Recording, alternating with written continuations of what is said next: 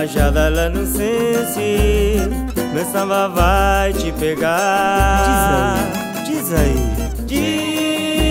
Diretamente da baixada lá no sense, meu samba vai te pegar. Já te pegou. Alô, família Verde Branco! Vem no trem do samba com a estação primeira de Lanús! Foi um 4 de abril, onde tudo começou. Lá, nossa estação foi quando o apito tocou. Sente aquele nó na garganta. Sexta-feira é o dia, sabe a nossa bateria. Verde e branco tem ritmo, tem energia Porque o meu samba da vida. Tem ritmo, tem energia O samba da vida. Vai, vai Estação primeira É minha bateria. Que samba na avenida.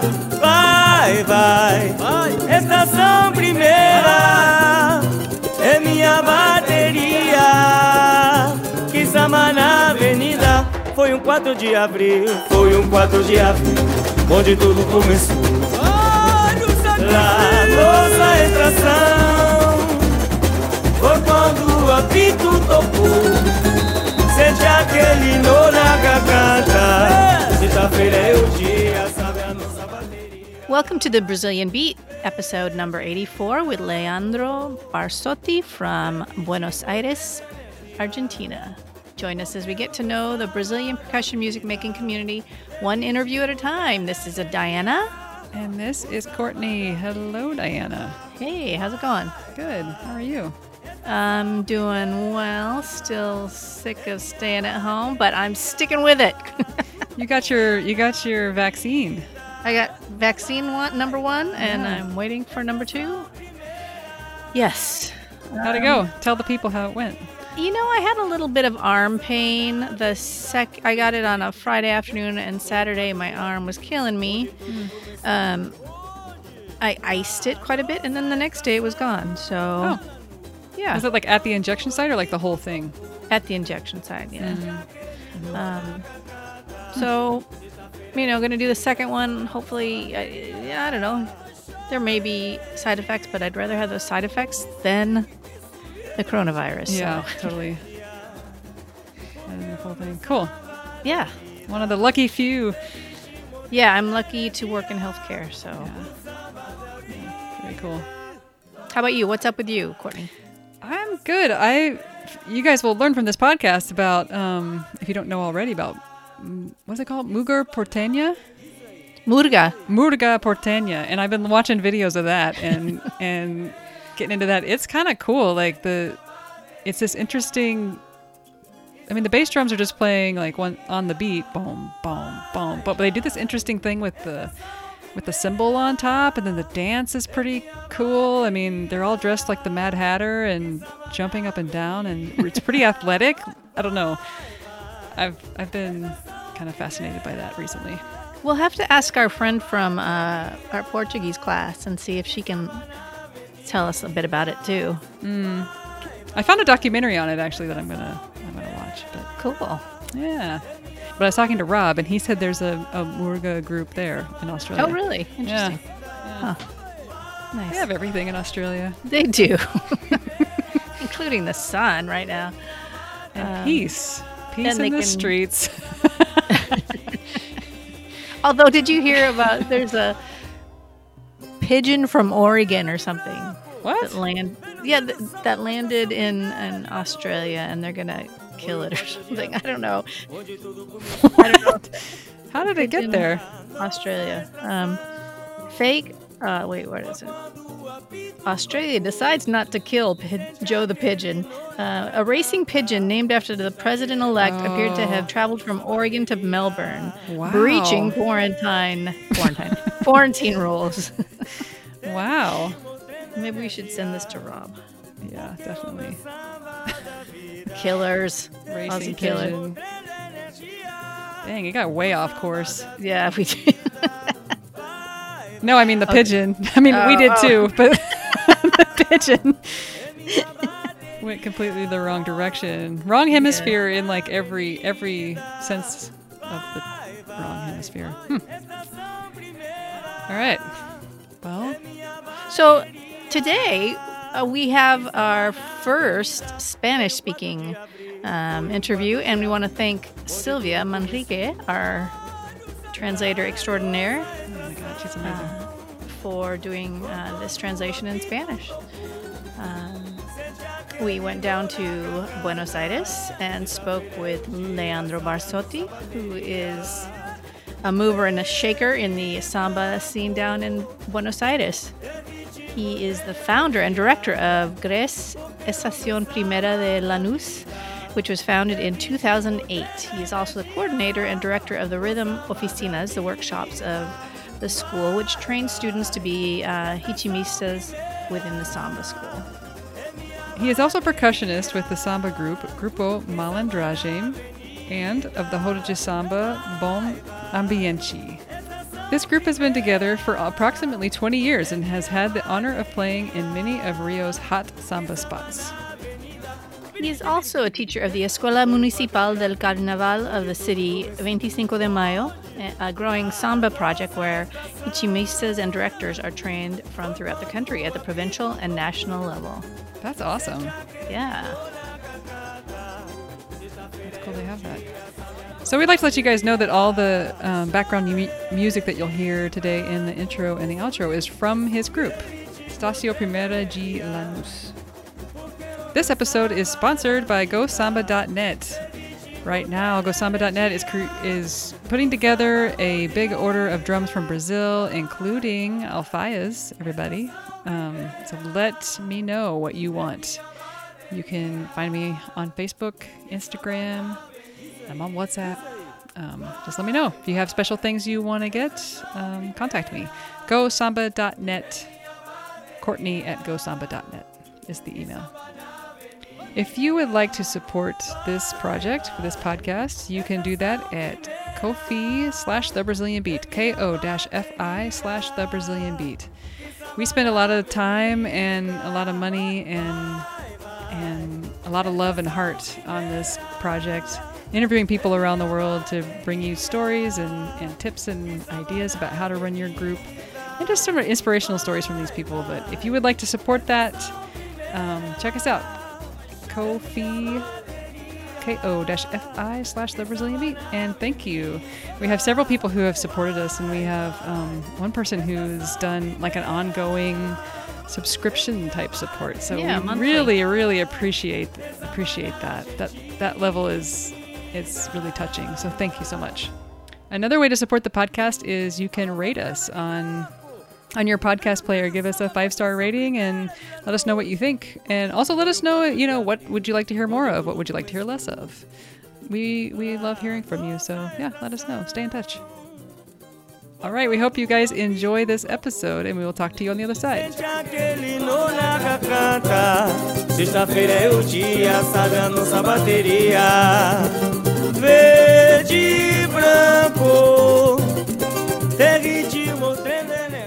So today on the show we have Leandro Barsotti. Thank you so much for being here. And he is from Argentina. He lives in Buenos Aires and he's the mestre de bateria of Estación Primera de Lanús. Thank you so much for being here. We're excited to have you. Muchas gracias, Courtney, por la, por la invitación. Diana, Silvia. Gracias por estar aquí, Leandro. Bueno, muchas gracias por invitarme, por, por darme este espacio acá para compartir un poquito lo- mi, mi trabajo y mi- mis estudios y mi, mi experiencia. Eh, nada, un placer poder estar acá compartiendo este momento. Así que muy agradecido. Uh, he says he's very happy to be here and he's excited to share, you know, a little bit about himself and excited that we asked him to to share his story and and you know what he's what he does and and his group. This is exciting because it's our first Spanish interview with our polyglot Sylvia. the Swiss Army knife of, of languages and podcast interpreters. Yeah. So thank you again, Sylvia. No problem. Let's let's see how it goes. Let's see how it goes in uh, in Spanish. Great. Okay, so we are uh, super curious about what's happening in Argentina as far as samba and about yourself. Can you tell us uh, tell us a little bit about yourself, where you grew up and and and about your family and were they musical? Uh, Leandro, cuéntanos un poco sobre tu historia, cómo, este, de dónde eres, este, y también sobre tu paso en el mundo de la música, cómo llegaste a ser músico, tu familia, un poco sobre esa historia. Bueno, eh, yo soy de Argentina, de Buenos Aires, eh, de, de, un barrio que se llama Lanús, justamente, eh, y comencé a tocar samba porque en el barrio había un, amigo brasilero de Río de Janeiro, que era es un poco más grande que yo, y bueno, no, no como la familia eh, es mitad argentina, mitad brasilera, eh, le llevaban muchos instrumentos de samba, y, bueno, yo era amigo de él, y entonces nos, empezamos a, a, interiorizar con los diferentes instrumentos, ¿no? Así arrancó todo. So he's actually from Buenos Aires, in, um, and actually there's the the neighborhood of Lanús. So that's where the name comes from of his group. Oh, um, okay. He actually started playing samba um, when he was younger because he had a friend in the neighborhood who happened to be half Argentinian, half Brazilian, who was from Rio. And so the Rio side of the family would bring instruments. Um, and that's how he sort of got to know um, Brazilian percussion. Oh, that's cool. And this this guy would teach him, would show him stuff, or this y, neighbor. ¿Cómo cuántos, cuántos años tenías y, y qué, cómo fue el proceso de ese de, de que descubriste que te, que, que te gustaban este, los instrumentos y la percusión? Eh, arranqué a los 13 años eh, y fue como un juego porque como éramos amigos con este chico que se llama Leandro también y otros, otros chicos del barrio, era como que en un momento se iba a jugar al fútbol, en otro momento se jugaba a un juego ahí por, por, el barrio y en un momento se iba a tocar. Era como algo, algo más, digamos, de un entretenimiento más. Uno de repente no sabía que estaba eh, tocando una cultura eh, tan fuerte y, nada, y que después obviamente eso iba a ser un estilo de vida para mí Eh, pero bueno, arrancó así como un juego. So he actually started when he was around 13 years old, and his friend was who was actually also named Leandro. Um, was you know into percussion, but for him it was sort of just like another type of thing to play with. So sometimes he'd be playing soccer, and sometimes he'd be playing percussion. It wasn't sort of you know like this thing that um, you know came to him. It was just like another thing to do. Um, and so he didn't really think of it as something that would end up turning into like a lifestyle for him. It was just like a, just a, another fun activity that he participated with uh, his friends with. So, did he have um, music in school when he was growing up? ¿Y tu educación musical, eh, estudiabas en la escuela o, o, cómo es que llegaste a, a tocar uh, música? Eh, la verdad que siempre fue eh, autodidacta, ¿no? Al principio fue como un juego, eh, siempre escuchando un poco de, música brasilera, en su momento las escuelas de zambas de Río, después pasando un poco por, por el, samba más tradicional, desde Cartola a Fundo du Quintal. y, después de eso eh, empecé a estudiar eh, un poco más con algunos profesores de, armonía como Cavaquinho. Eh, empecé a estudiar otros instrumentos aparte de la percusión, pero la percusión siempre fue autodidacta. Hasta después de más grande estudié en una escuela de música popular acá de, Buenos Aires. Um, so actually, he he's self-taught. So you know, as he mentioned, when he started playing, it was very much just a an activity, like a game to him. Um, but then as he started getting older, he took, you know, he started to get more deep into samba, not just listening to, you know, percussion and like Rio samba schools, but also the more lyrical, uh, traditional root samba like Cartola and Quintal. And then he st- that's when he started studying with teachers and that's actually when he began studying um, you know lyrical instruments like cavaquinho and um, and and actually taking that uh, sort of education seriously and then uh, but percussion for the most part he was um, self-taught um, until he studied at a at a at an actual conservatory in Buenos Aires. Mm. Does Brazil have a big influence on Argentinian music? Are and by that I mean, is there a lot of samba schools and things like that in like a lot of groups that are playing like bateria style samba in Argentina, mm-hmm. since they're so close, you know, in proximity? Y eh, cuéntanos un poco sobre cómo es la percusión brasileña en Argentina. Hay muchos grupos. ¿Cómo es la movida ya que aquí, sabes, en Estados Unidos ya hay muchos grupos, pero tampoco somos no estamos tan cerca de Brasil, ¿no? Como ustedes. Entonces, claro. si hay esa influencia, ¿cómo, cómo, ¿cómo manejas ese tema? Bien, acá en Buenos Aires, como de repente es, el, centro así de Argentina, eh, pasa de que hay influencias no solamente de Brasil, hay influencias de, cualquier comunidad eh, latinoamericana y hasta me atrevo a decir, de otros lugares del mundo. Eh, pero obviamente Brasil, eh, al, ser un país limítrofe, como también pasa con Uruguay, por ejemplo, con el candombe, el Brasil con el samba, Argentina tiene mucho, está muy ligado a eso. entonces hay muchos grupos de samba y la verdad que hubo una ola migratoria muy fuerte de, Brasil, sobre todo para Buenos Aires, y eso hizo de que haya una comunidad argentino-brasilera muy fuerte acá.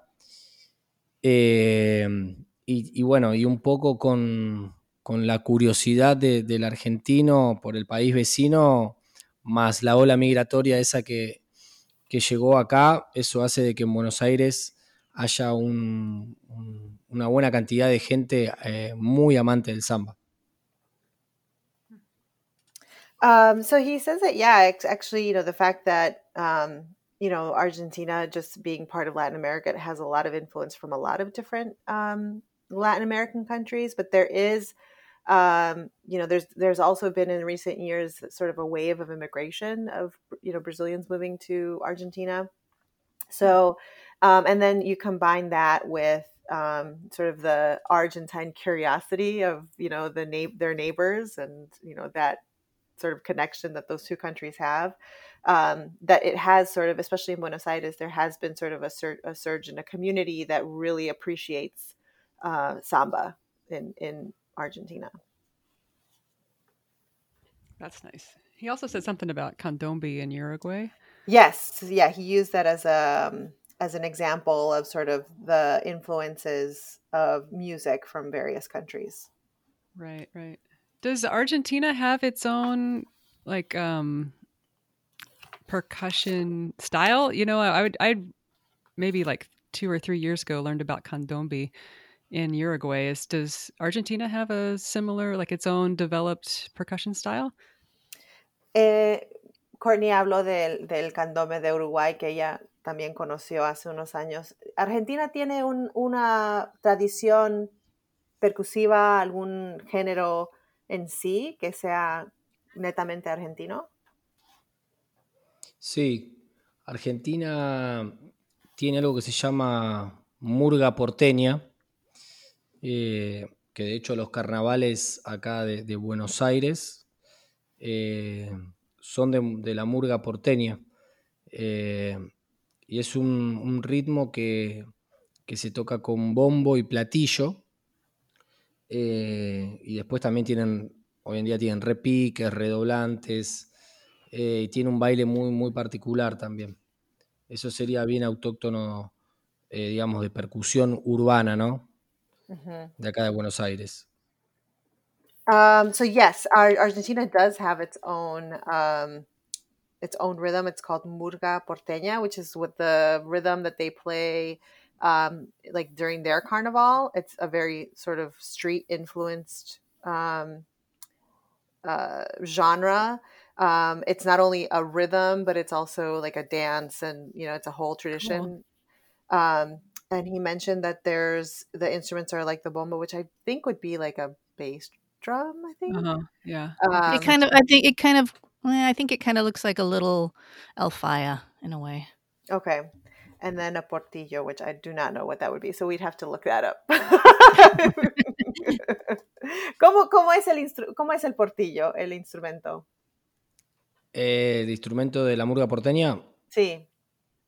Eh, son repiques, como si fuesen de estilo zamarregue, uh -huh. redoblantes, que es como si fuesen caillas de, de samba reggae también. Uh -huh. Y el, el, bombo con platillo, que creo que es el instrumento más autóctono de, de la murga porteña, eh, es como si fuesen los bombos que utilizan en, en la Merchant Band, se llama también, lo, ah, que utilizan ajá. ahí. Sí. Medio ese estilo que tienen el platillo arriba y se le pega, va sujeto en la cintura con un parche de un lado de la mano derecha y un parche de la mano izquierda, ¿no? Es como que Uh de los dos lados se puede pegar. And and it's wooden, right? Ask him. ¿Es de madera? Eh, generalmente es de madera, sí. Okay. Yeah. So he said he said it's it's like the like a marching band drum where you're playing it with both sides, like with your both hands, right? Like the one that's upright or like really onto the Oh, side. like a bass drum. Mm-hmm, exactly. Um, and then he mentioned the repique, which is like the samba reggae style one, and then Mhm. the the redoblantes, which is more of like a caixa, um, caixa Cool. Instrument. Yeah, cool. We'll have to put an audio file in here so people can hear it. yeah.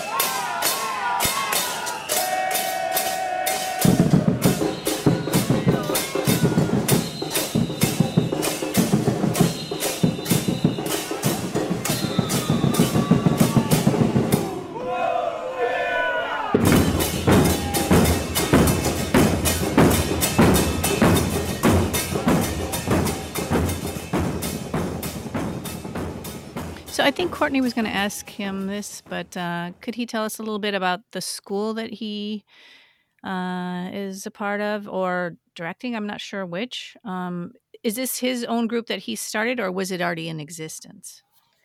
Eh, Leandro, cuéntanos un poco sobre ah, Estación Primera de Lanús. Eh, cómo, Sí. sur- cómo surgió, este, tú entiendo que eres el director, pero cuéntanos un poco sobre tu rol, cómo, qué es lo que haces en la escuela, cómo surgió la escuela, etcétera. Perfecto. Eh, Estación Primera de Lanús es una escuela de samba que nace en el 2008 eh, con el fin un poco de, importar de Río de Janeiro eh, las estructuras de las escuelas de samba. Entonces es un proyecto que nace desde la percusión, desde lo que es una batería de escuela de samba, pero bueno, la idea obviamente siempre fue apuntar a ser una escuela de samba eh, teniendo en cuenta las diferentes alas que componen a, a una escuela de samba.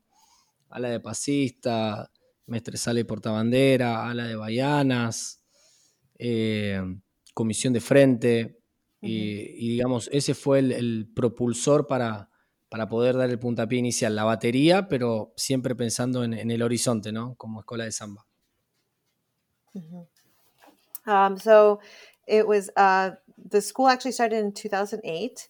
Um, and the idea was to, um, you know, initially was to have a percussion group, right? A, you know, something in the tradition of Rio samba schools, but with the idea that eventually, um, you know, the bigger picture would be to have an actual samba school with all of the elements that the samba schools in Rio have, from you know the Comissão de Frente, the Ala de Baianas, the different alas that um, samba schools in Rio have, to have that and replicate it um, in Buenos Aires.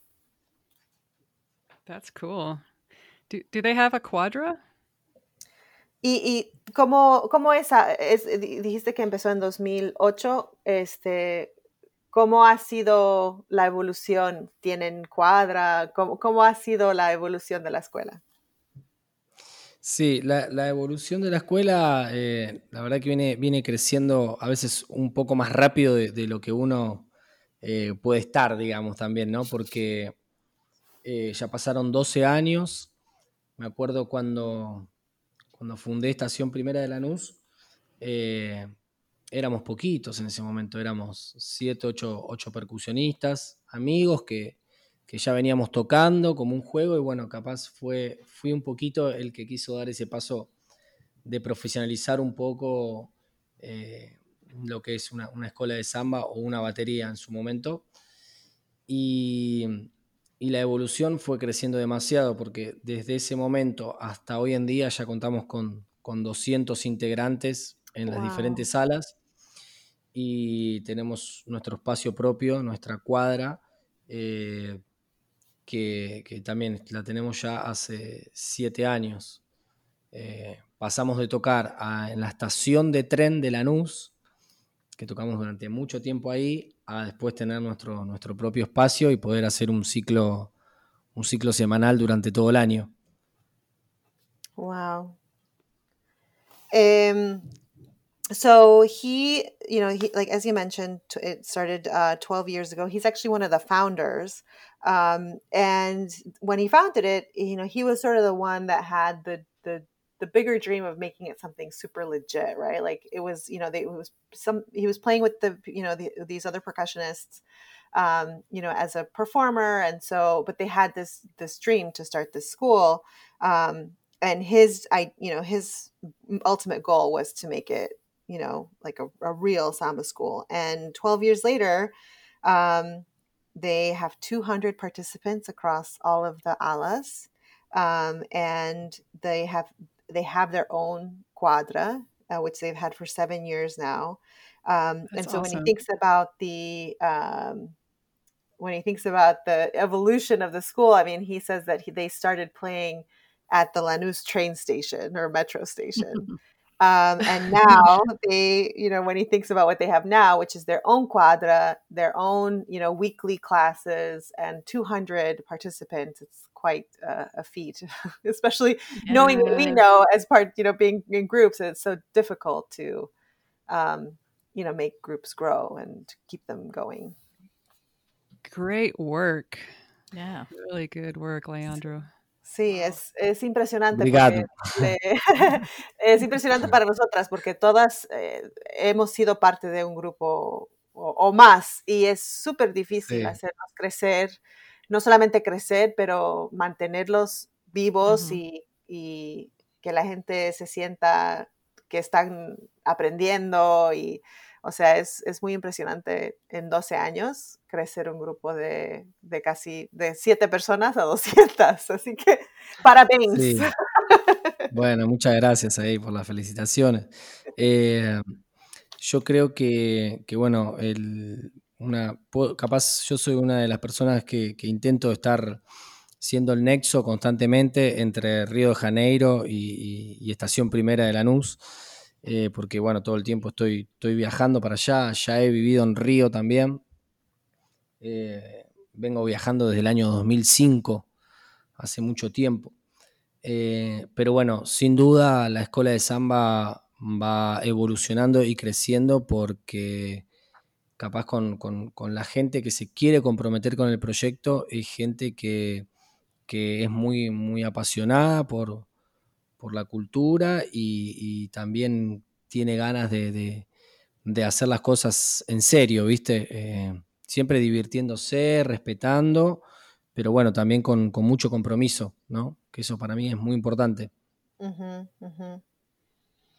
Um, so he he credits the fact that um, you know he's been able because I I told him that you know for us especially having been part of groups it's so difficult to keep people engaged and keep people um, you know wanting to keep learning and growing and stuff like that and so he says that he so he credits the fact that he's been able to do that and the evolution of the school to 200 people is that he really tries to hold a very deep connection between Lanús and Rio um, he mm-hmm. travels mm-hmm. there a lot. He's been traveling there since 2005.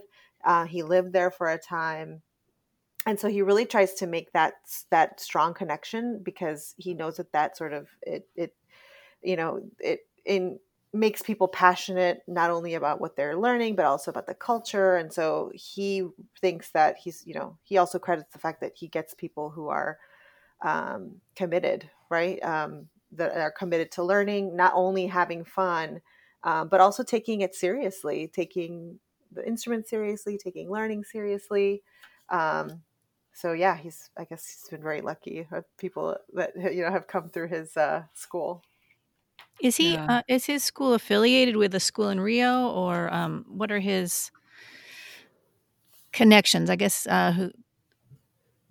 Uh, let me rephrase that. like some schools, like there's like Japanese Portela or whatever. Is that what you mean? yeah, I, I guess I want to know if, like, when he first started going, was there a school that he was drawn to, and are they still like influential in their school? Mm-hmm. Um, cuando empezaste, tenías eh, escuelas en Río que te, ah, que te, o sea, todos tenemos nuestra escuela de corazón, pero había escuelas que te gustaban, que te influenciaban. Hay escuelas que, por ejemplo, en Japón hay escuelas que tienen eh, una conexión fuerte con una escuela. Eh, Diana mencionó por Portela que tiene una escuelita en Japón. Y hay esas escuelas para ti, ¿cuáles son y cómo llegaste a tener esa conexión? Eh, en un principio, la primera vez que viajé a Río Janeiro fue en el año 2005, yo tenía 17 años. la realidad es que me gustaban todas las escuelas de samba, porque cada una también tiene su, identidad que es muy fuerte eh, y cada una es bien diferenciada de la otra. Eh, pero bueno, la verdad que fui a, fue Viradouro, la, la escuela de samba que, que sentí de repente que, me hizo parte, ¿no? De hecho fue la primera escuela de samba en donde desfilé. Eh, y bueno, fue la escuela de samba en donde me sentí realmente que, estaba en casa. En un principio, después eh, fui conociendo otras escuelas de samba, conociendo otros amigos y amigas, eh, tanto así que desfilé en Salgueiro, desfilé en Estacio de Sá, eh, desfilé en Unidos da Ponchi, desfilé en Imperatriz, en Porto da Pedra y varias más creo. y bueno, al pasar los años uno sigue haciendo amigos y amigas eh, y eso hace que, la escuela de samba donde a uno le invitan ya se pone la camiseta, ¿no? Es como que eso es mágico. Creo que es lo más lindo. Um, so yes, he um, he went, as you mentioned, to Rio the first time when he was 17 in 2005. Um, and in, and initially he, you know, he says then and now he loves them all because they all have their different identities. Once you get to sort of know the schools, you get to know their intricacies and just how differentiated they are from one another. Um, so he he loves them all. But he said that the, in the onset, when he first began sort of getting to know samba and samba schools, um, he says Viradouro was his first love because it was the first school that he paraded in um, it was the first school that he sort of went there and felt at home. Um, but as you know, he got to know other schools. You know, he's paraded with Salgueiro, with Sasujisa, with Porto da Pedra. Um, and he says that as you know, has you you keep going to Rio, just like you know, other percussionists, you begin making friends and you get to know other people and you make other connections. Um, you get invited, and so he says that that you know is sort of the magical thing for him is that you know when you make friends at a samba school and they invite you it's like it's sort of the magical thing that you you want to wear the shirt you want to be part of it um, just because of how they make you feel um, you know re- well received and accepted so um, he says that's part of the magic of uh, of percussion brazilian percussion hmm. um when sylvia you might remember this when we were interviewing Serrinha Raiz mm-hmm. in in brazil in rio um he was telling us about um, Argentina and how how strong the samba scene is there. And I think that he said I didn't go back and listen to the the interview, but I, I believe he said that there was a, a little sambódromo there. Is that is that true? And do they do they do like a little competition every year? Eh, hace creo que un año entrevistamos a Serrinha de Raiz um, y él nos contó, él ha ido muchas veces a, a a Buenos Aires y nos contó, eh, o que, parece que Courtney se acuerda que nos contó que hay como un sambódromo, tipo sambódromo allá, y en, en Argentina. ¿Hay, ¿Hay competencias, hay este, eventos así donde hay, hay concursos entre, entre varios grupos o, cómo, es, cómo, cómo es allá? Eh, Serriña bueno, yo lo, conocí en Río también hace muchos años. Eh, él a Buenos Aires no llegó a venir. Él fue a, otras provincias de Argentina. Eh, de hecho, fue a, Corrientes. Eh, que son provincias que tienen también una identidad propia, ¿no? hacen una especie de batucada que, desde hace unos años atrás para, para acá fueron tomando mucha influencia de Brasil. Entonces ellos tienen un, la palabra es corsódromo, que viene de corso, eh, en donde pasan diferentes agrupaciones, algunas tocando samba por esta influencia de Brasil y otras tocando una especie más de batucada que puede ser eh, más mezcla, ¿no? Eh, no capaz no con, eh, digamos, con, todos los elementos propios de una batería, sino con algunas otras mezclas y otras sí con todos los elementos de una batería. Wow, qué interesante. Corrientes es, es, donde exactamente es, lejos de Buenos Aires o con dónde, dónde es. Corrientes es, eh, sí, estamos hablando en en, en autobús, eh, 15 horas de viaje. Wow, wow. Buenos Aires, sí, es lejos. Um, so yeah, actually, um, so he knows Serrinha. So he actually didn't go to Buenos Aires. He has visited the other provinces, um, and he thinks that what he might be talking about is um, is provinces like Corrientes, which um, I asked how far away it was. It's a 15 hour bus ride from Buenos Aires, so we're talking oh, far. um, and he said that they they have they do have um, sort of a, a, tradition of percussion that's that's almost like their own thing, right? But because of the influence in recent years of Brazilian music, it's sort of become this mix. So they do have a sambódromo, which over there is called escorsódromo, and they do play samba. Some groups play samba, very traditional in the samba style of, of Rio. Some play sort of like their own batucada mix, you know, that's sort mm-hmm. of derived from their own percussion, percussive traditions and influence of Brazil. Um, but mm-hmm. yeah, so they do have competitions, and you know, but it's um, it's partly because they have you know their own sort of competition and percuss- percussive um, tradition that has now sort of been also influenced by recently um, by samba and that influence coming from Brazil. that's I was like, that's super interesting. I feel like so many countries are like way more into it than the U.S. Like I, I think Finland also has like Finland also has like their own carnival, and it's like, why can't we get that Port- going here? Portugal yeah. has like yeah. quadras that are like supported by the government. And, yeah, that's crazy. crazy. We gotta get, we gotta get, we gotta do that. We gotta get a quadra somewhere. I know. No, estábamos diciendo que en aquí en Estados Unidos no, todavía no hay eso sí. y nos, nos, impresiona de que en varios países como en Finlandia hay, o sea, tienen carnavales completos con, con claro. concursos y todo y nosotros aquí a veces ni puedes reunir 10 personas para tocar percusión. Así que, sí, no sé, sí, no sé a, a, acá, lo que, acá lo que pasa en Argentina... Eh, Buenos Aires que tiene el carnaval de, Murga porteña y, bueno, y otras influencias como dijimos del candombe y del samba y bueno, diferentes eh, comunidades de, sobre todo de países latinoamericanos como Perú, Bolivia, eh, Colombia, Venezuela.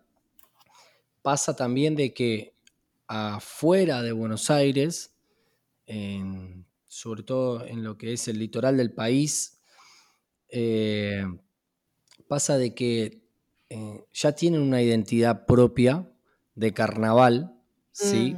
Que en, su momento eh, era esta especie de, batucadas, eh, que, capaz es una influencia propia del lugar, no necesariamente con la identidad de una escuela de samba o de una batería de samba.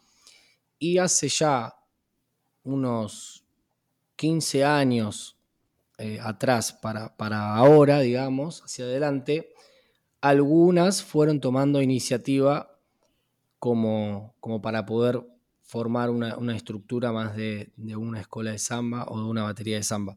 Eso es un poco, eh, digamos, el cambio así fuerte que, se viene de los últimos años para, para esta época, ¿no? Um, so yeah, he he agrees, but he he actually credits, and I and this makes total sense to me too, is that um, you know he talks about the fact that you know Argentina being in Latin America, they have there's a lot of immigrant communities, um, so you know people from Colombia, from all these countries that also have carnival traditions, right? They have a carnival and so it's right. it's it's normal for them to to have something around this event right around this time period. And so um, you know he says outside of buenos aires on the coast on the coast of argentina there's a lot of communities that already have that really strong carnival connection um, and their own sort of identity carnival identity that has in the last 15 years so not necessarily associated with rio or, or brazil but in the last 15 years because of immigration or because of just pop culture influence have taken on some of the elements of the samba schools, right? Like the more the structure of samba schools, but they already had the basis, right, of this of carnival traditions that involve playing certain music, playing certain percussion um, around around that time period. So that, that makes total sense. I mean, I think in just separately in Mexico too, um, you know, there's a huge carnival um, tradition in Veracruz which has now now they play batucada as well. Um, so that makes sense to me. Leandro le estaba contando a Corny que en México, en Veracruz, uh -huh. de donde son mis padres, de, de, en Veracruz, hay una cultura muy fuerte de, de carnaval. Y, uh -huh. y, ahora también, en los últimos 15 años, también ha surgido eso de tener batucada y percusión brasileña tocando en, claro. ese, en ese tiempo. Así que sí. Sí, porque yo, yo creo que que es un fenómeno que, se está dando también hace mucho, mucho tiempo, es que se aprovecha de alguna forma esa identidad que, que se venía gestando en esos lugares y a, veces va evolucionando a través de, de, los, de las estructuras, ¿no? Por ejemplo, en este caso el samba. En algunos lugares se va para el lado del candombe, en algunos lugares se va para el lado de, del samba, en algunos lugares se va para el lado más de, una murga. Es como que de alguna forma la identidad de esos lugares de carnaval era como mezclar todo eso, diferentes ritmos, y ahora como que intenta eh, estructurarse en algo más eh, propio, ¿no? Así como algo enfocado en algo, digamos. Um, so yeah, he says that you know the the idea is that you know there's it's sort of like the those areas or those communities take advantage of the fact that they have this um, carnival tradition or like you know the fact that his that it evolves and some some of them evolve into using more candombe some of them evolve into using you know more of the traditional murga porteña some uh, samba but all but a lot of them are sort of looking for that structure that is that exists in the samba schools right of having you know the different alas all of the sort of very uh, focused um, elements and so that's sort of what is driving that influence too I have a couple of questions. If he could explain to us and to our listeners what exactly a murga is. Um, Leandro, Diana está pidiendo que nos cuentes un poquito más sobre qué es una murga, porque creo que lo que vamos a hacer eh, para la grabación, vamos a ver si podemos encontrar un, una, grabación de, de, murga porteña para que puedan escuchar lo que es, pero si nos puedes explicar exactamente lo que es. Ok.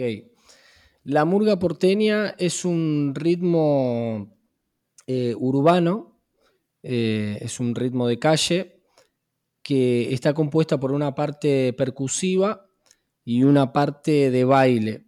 Así también la parte percusiva tiene algunas líneas melódicas que son hechas por, por instrumentos de vientos, como trompeta, trombón, eh, saxo en algunos casos también. Eh, entonces, entre esas tres partes, digamos, forman lo que es una, una murga. Eh, la parte de la percusión, como, como hablamos, eh, está más enfocada en lo que es como una batucada, marcando diferentes tipos de ritmos, desde eh, una base de samba reggae, una base más de, de, reggaetón, por decirlo de alguna manera, con esa, con esa parte. Tum, cha, tum, cha, tum, cha, tum, cha, tum, cha, cha, tum, cha, tum.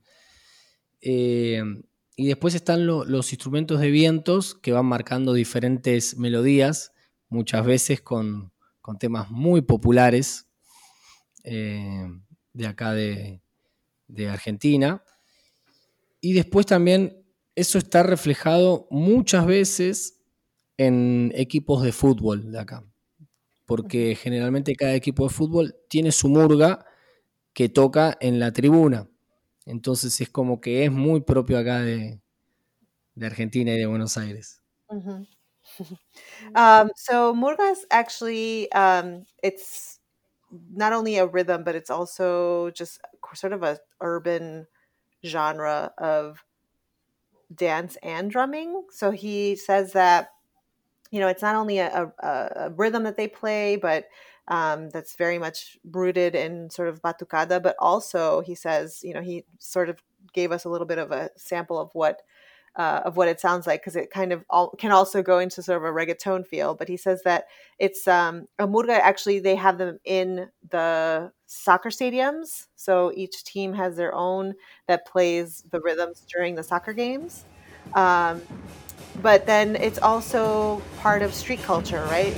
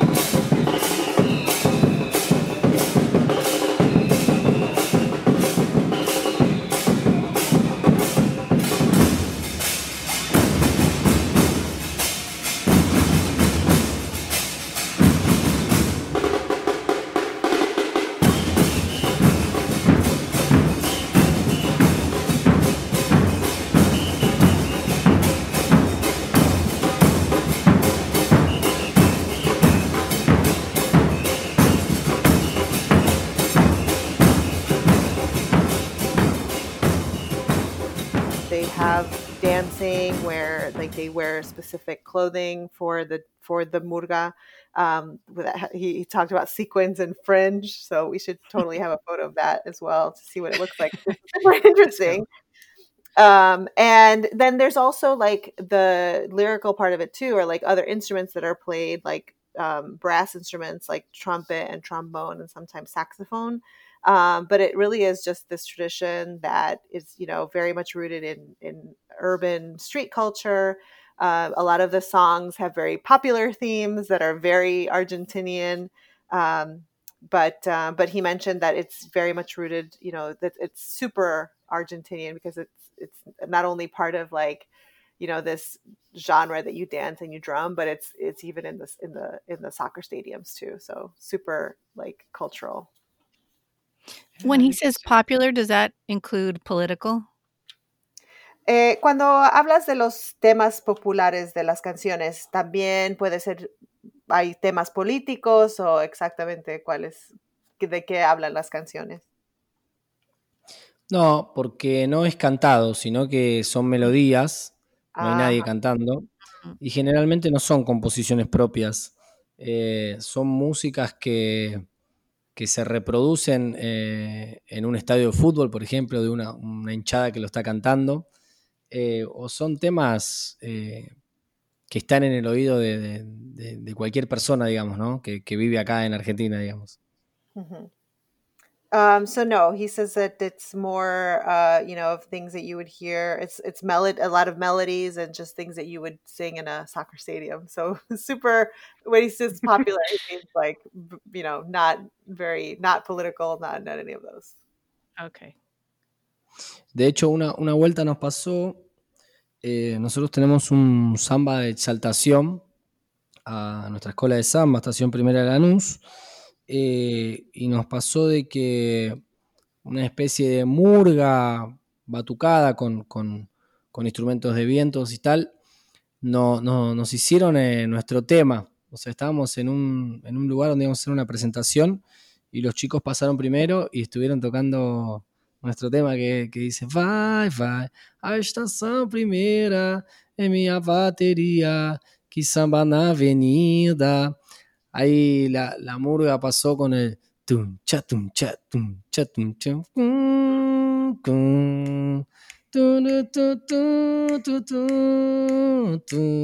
o sea, venía haciendo la melodía. Esas cosas son muy lindas, muy emotivas. Uh, so he said that you know the just to give you an example, he said that they were there was a they were at a presentation where they were gonna pres- like they were gonna play and they were playing their their samba um, I guess a theme, right? Like a exaltación where you honor your school. Mm-hmm. Um, and they were playing that, and then a murga was there and sort of started add, adding to it and playing with it. So it was something that was super um, uh, cultural because you know it was him playing with his group, and then this sort of urban culture came in and started adding to it and, and playing yeah. uh, along. So it's uh, it's super cool. Now I'm super interested. I'm, I'm going to be uh, YouTubing Murga Porteña for the rest of the yeah. um, I want to go back just a little bit. He said that he's helped grow this his group um, to the point where they have a quadra and 200 participants. Um, to help other people understand how to make this happen did they get grants or did they use the money like from shows? Or how did they fund actually getting a quadra and making that happen? Um, Leandro, sabes que mucha gente que escucha el show también tienen grupos y siempre les preguntamos a nuestros invitados que han tenido éxito en sus grupos de cómo el, un, po un poco sobre cómo lo hicieron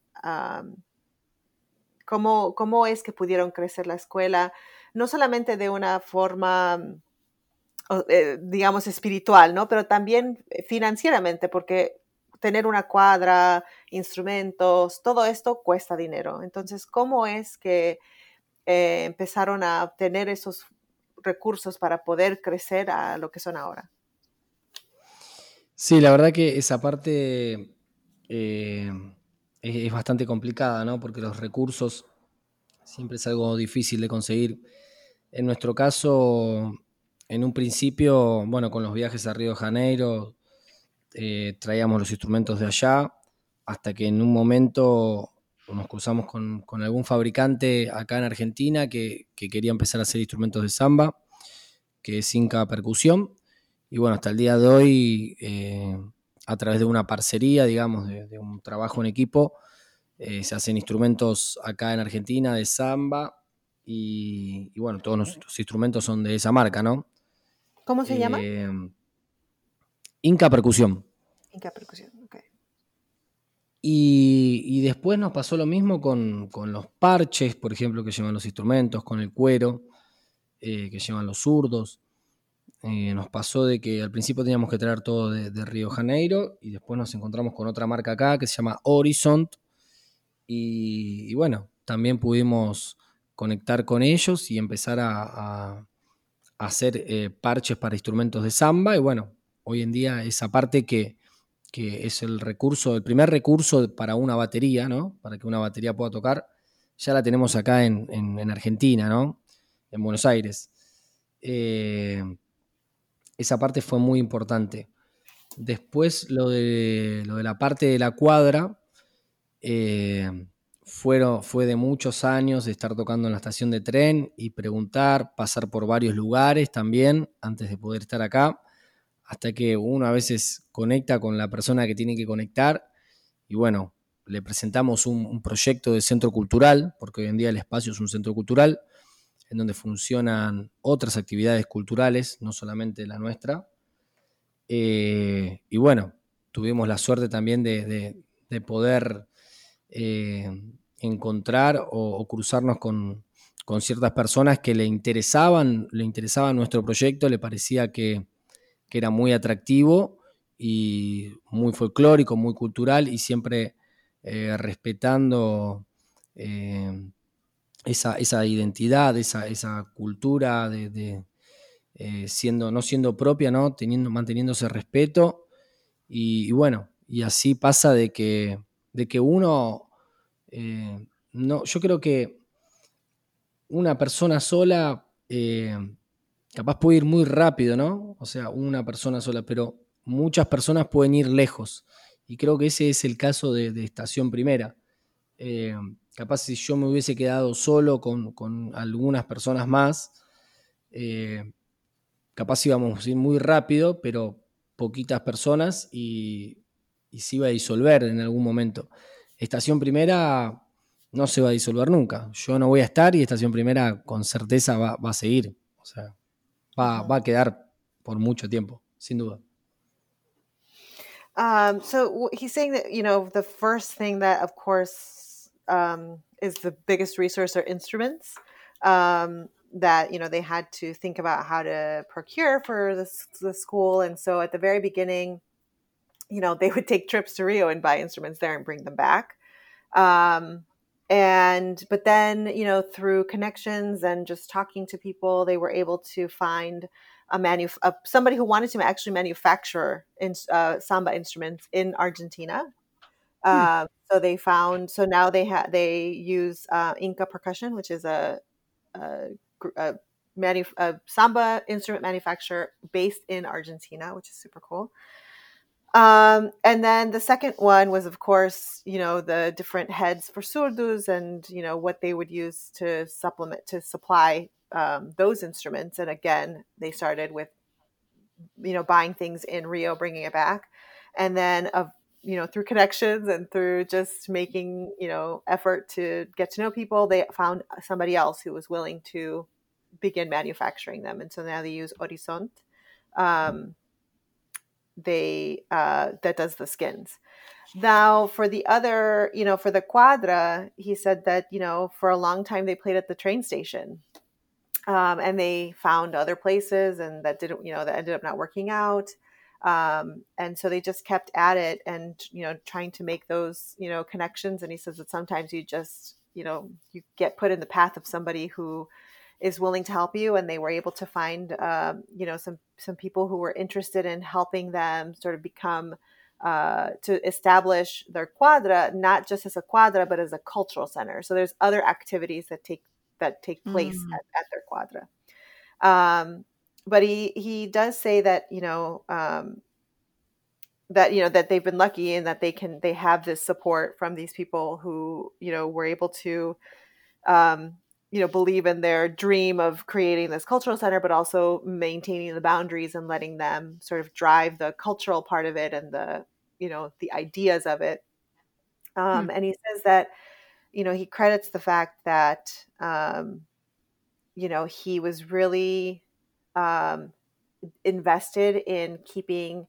it sort of a group of people working towards this goal, right? Because he says that, you know, maybe if he had just done it all himself, like, you know, he can he could have gone faster, right? But he said that with a lot of people and the people that he's been connected to and has stayed connected to, that they can go that he's been able to go farther as part of a group. Um, mm. and so he he firmly believes that, you know, at, at some point he, you know, if he's not part of Estação Primeira de Lanús, he will like that they will continue without him. Like he, you know, he's firmly uh, he firmly believes that because of the foundation that they've given the group, like the group is itself a group. It's not his group. It's not, you know, it's sort of something that's going to just keep going because it is in, in it's, um, it's its own thing now. It's its own project that's now. Cool. Yeah.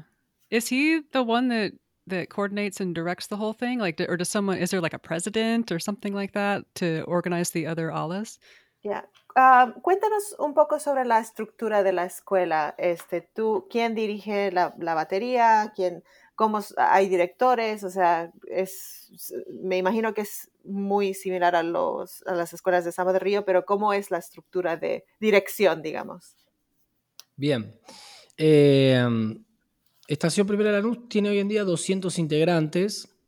Eh, tiene el, ala de batería, que ahí somos 40 ritmistas. Yo soy el maestro de la batería.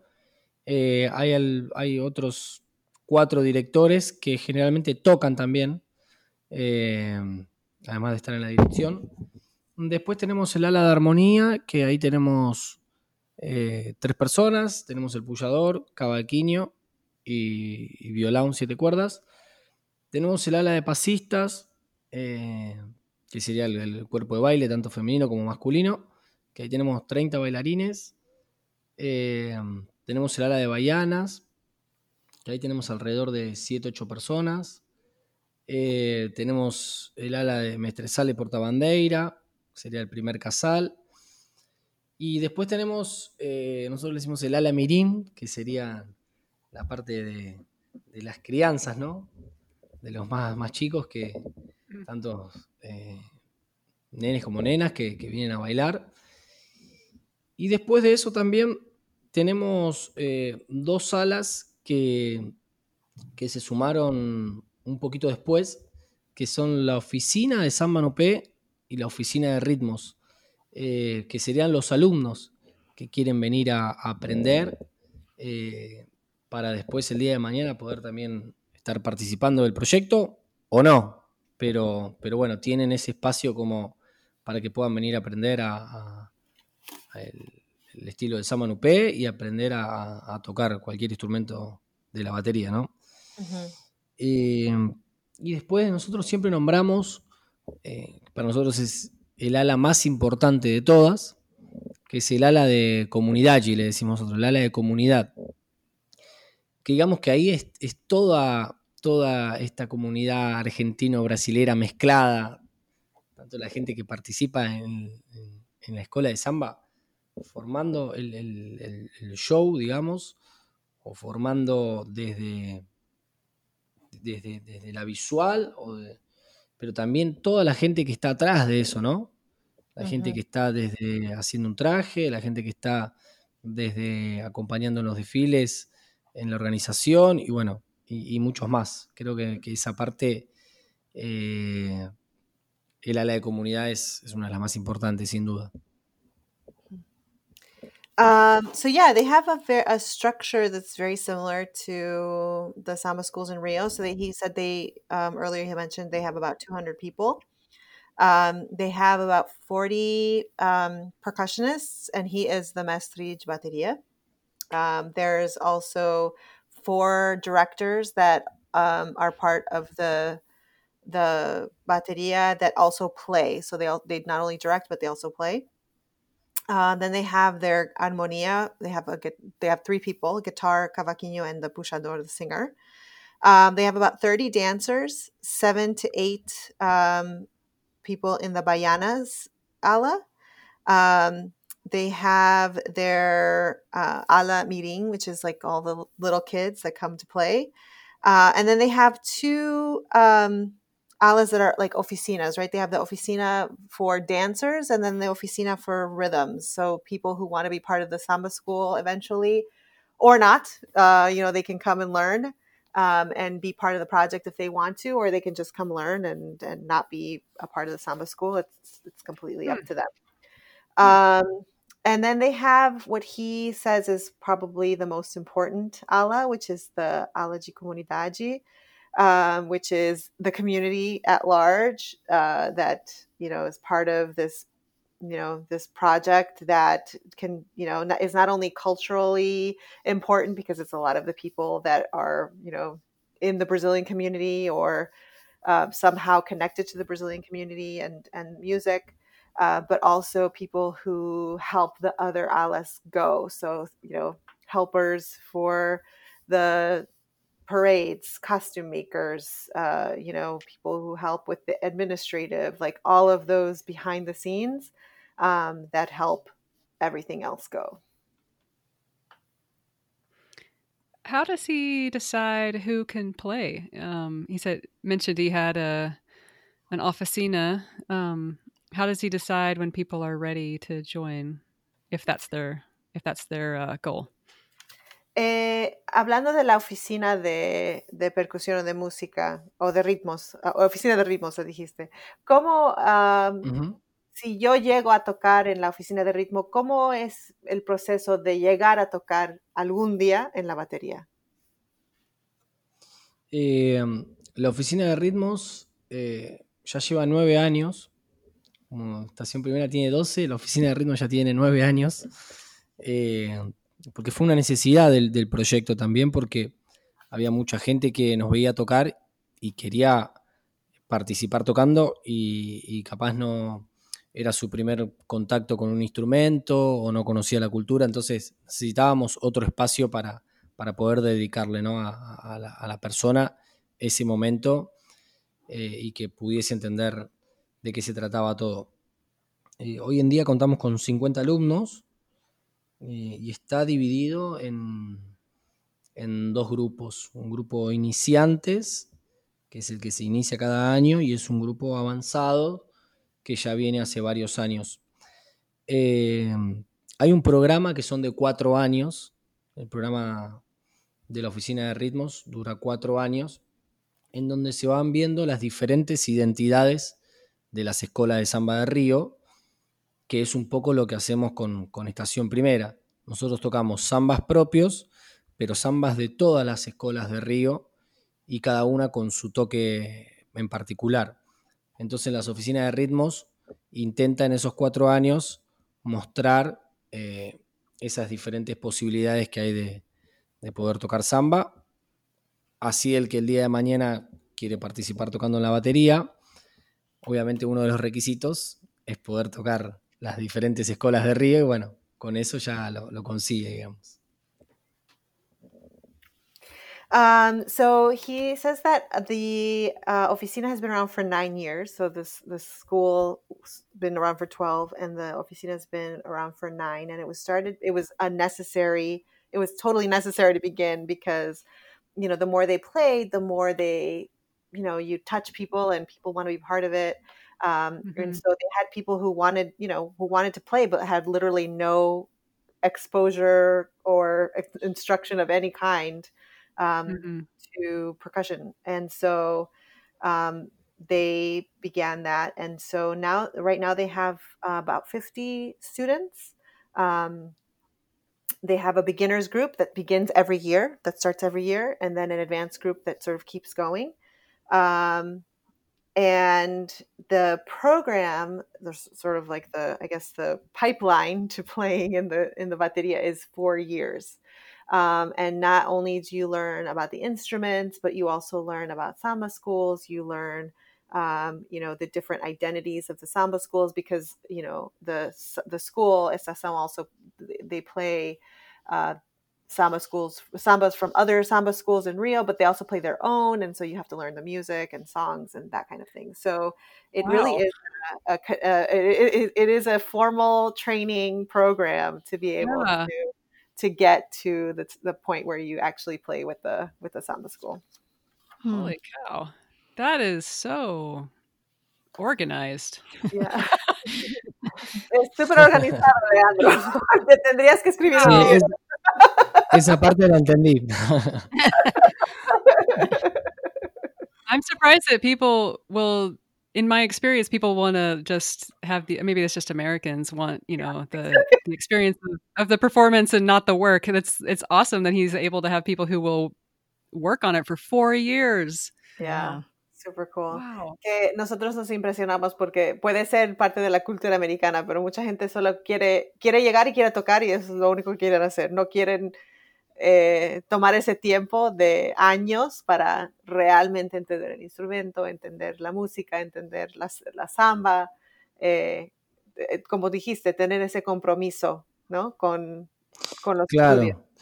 Sí, yo creo que las oficinas de ritmos cumplen un poco todas las necesidades. Capaz hay gente que quiere venir, tocar, y no necesariamente pertenecer a, estación primera a la batería, digamos. Eh, quiere seguir tocando en las oficinas de ritmos y es un cable a tierra. Y después está el alumno que sí, que quiere aprender todo para, el día de mañana poder estar ahí. Eh, yo creo que ambas, ambas cosas son, son divertidas y, tienen igual validez. Lo importante es que, uno haga lo que siente, ¿no? Eh, nosotros, le damos las dos posibilidades cada uno elige, ¿no? Depende de ellos. Exactamente. Yeah, this is he makes a good point, um, Courtney. That um, there are people who show up at the oficina and just want to play, um, and that's fine. They but they still have to go through that process. Um, and so he thinks that both options are valid. If you just want to show up and play in the oficina, and you know that's it.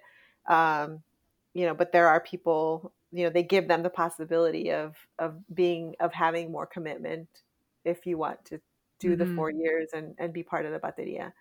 Wow. Um, but you know, but there is that uh, you know, the, if you just want to come and play, you can come and, and play. It doesn't mean that you have to, you know, um, but you're going to do it in the oficina, right? Not in not in the school. Right.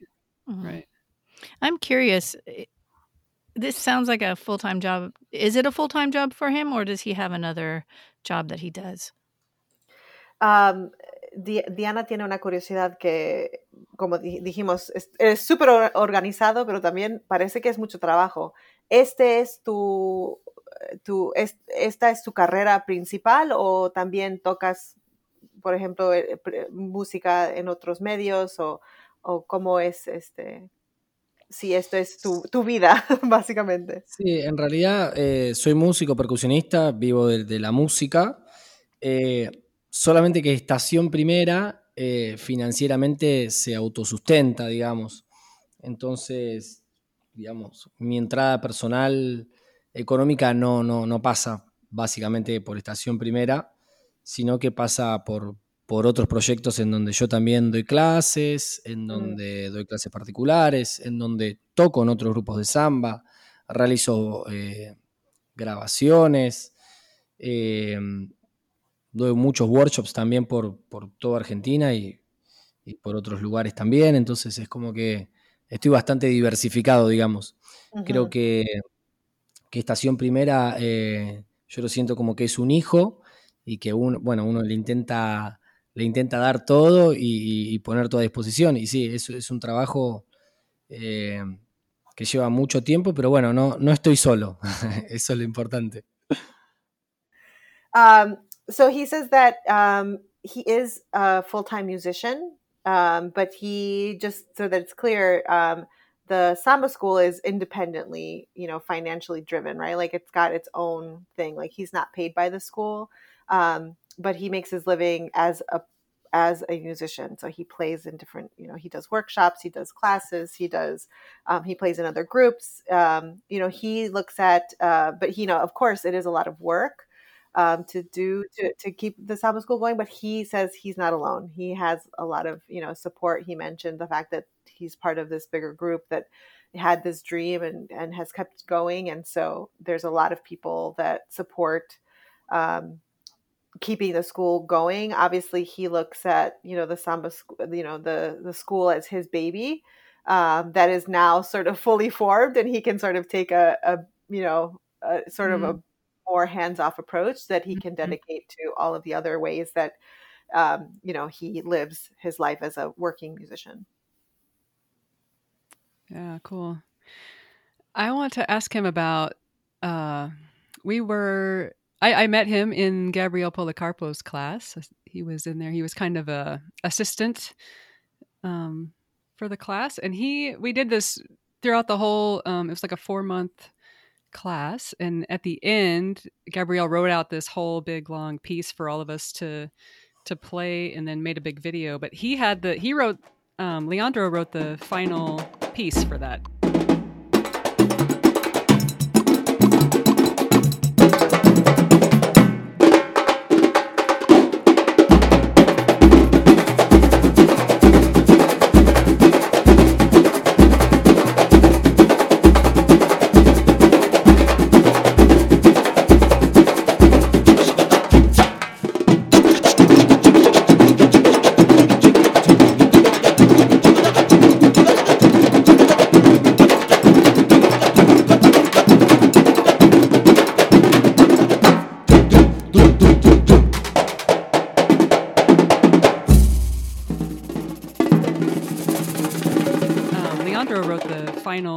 piece for that. Um, can you tell us about, I guess, both his participation in the class and also that ending piece that he wrote? Um, Courtney uh, dice que te conoció como que los dos hicieron parte de la, del proyecto de Gabriel Policarpo y que ella quiere, quiere saber sobre que, que, que, tú escribiste la, una de las piezas de la, del workshop de, de Gabriel y quieres saber un poco sobre eso, de cómo lo escribiste y un poco sobre tu participación con, con Gabriel. Eh, bueno, tuve la suerte de, conocer a Gabriel en el año 2009 eh, en Río de Janeiro y fue una conexión así como muy, muy directa. Él se asombró porque yo ya tocaba, eh, obviamente un poco, y, y bueno, él después vino para Argentina, yo me quedé a vivir en la casa de él. Nos hicimos muy amigos, entonces eh, nunca hubo una conexión capaz de, de, profesor y alumno, aunque él sí es mi mestre, pero bueno, capaz no, no hubo esa formalidad. Eh, yo aprendí muchísimo, muchísimo con Gabriel, compartiendo el día a día, viviendo con él.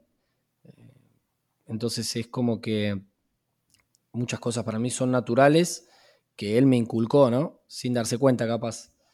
Eh, y también inspiraciones. Cuando fue del curso de repique de, Gabriel, eh, bueno, surgió la idea de, que yo pueda eh, comentarle a mis alumnos de acá de Argentina que, quisiesen participar. Bueno, muchos accedieron y, bueno, yo estaba un poco ahí como ayudando a Gabriel en la parte de, de poder dar apoyo a algunos alumnos que tenían dificultad y apoyo en español también para los alumnos de Argentina y de habla hispana. Había algunos alumnos de, México, de Venezuela. Eh, y bueno, y Gabriel siempre es muy generoso, entonces cuando, cuando fue el, cierre, digamos, del, del curso, se iba a, armar un video, que era una, pieza musical, y, él me propuso de, que, bueno, si yo quería, quería participar también de la creación, y bueno, así fue. Eh, le presenté algo, él le encantó y bueno, lo, puso ahí en, el cierre. fue muy divertido.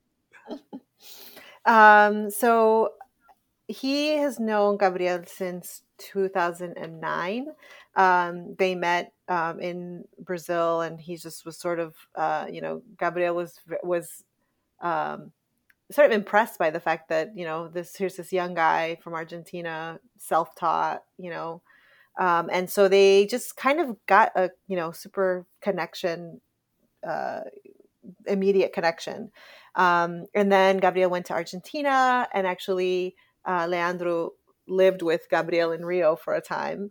And so he says that there wasn't, there was never sort of like this formal student teacher relationship, but that for him, Gabriel is one of his mestres for sure, because just from the day to day living with him and just being exposed to like, you know, his, the tricks of his trade, he sort of, um, you know, absorbed a lot of his style and absorbed a lot of what he has taught, you know, or what he teaches um, and that he thinks that you know he's definitely one of the ones one of the people who has has taught him the most. Um, so then as part of as part of this uh, project that he did um, you know gabriel is he says he's a very generous person. And so he kind of came up with the idea that um, that leandro could be sort of the connection to the spanish speaking students because there were quite a bit of spanish speaking students from mexico and, and argentina um, and so he was going to be that connection to the Spanish speakers. Um, but then, you know, as he mentioned, Gabriel is very ge- generous and off and said, "Why don't you do the, you know, this piece for the video?" And um, and if he wanted to help create it, so he created it, and um, Gabriel loved it, and the rest is history. So he said it was really, really fun to do. Yeah, that was a it was a fun project. I uh, I, would see these videos that he would make on Instagram, uh, Leandro, and uh, he was always just like casually and confidently looking into the camera and smiling while he was playing, not really looking at his drum. And I was like, okay, I'm going to channel that energy. And I tried to do that. I was like, I'm going to channel my inner Leandro, and uh, it did not work. I just looked like a weird psycho that was about ready to murder your sister when I was like trying to look into the camera and play at the same time. It was it was a bad result. But anyway, I'm I'm impressed with his ability not only to play. He's a, a Leandro's an incredible player, but like he's got this like cool, easy confidence that he, that he plays with.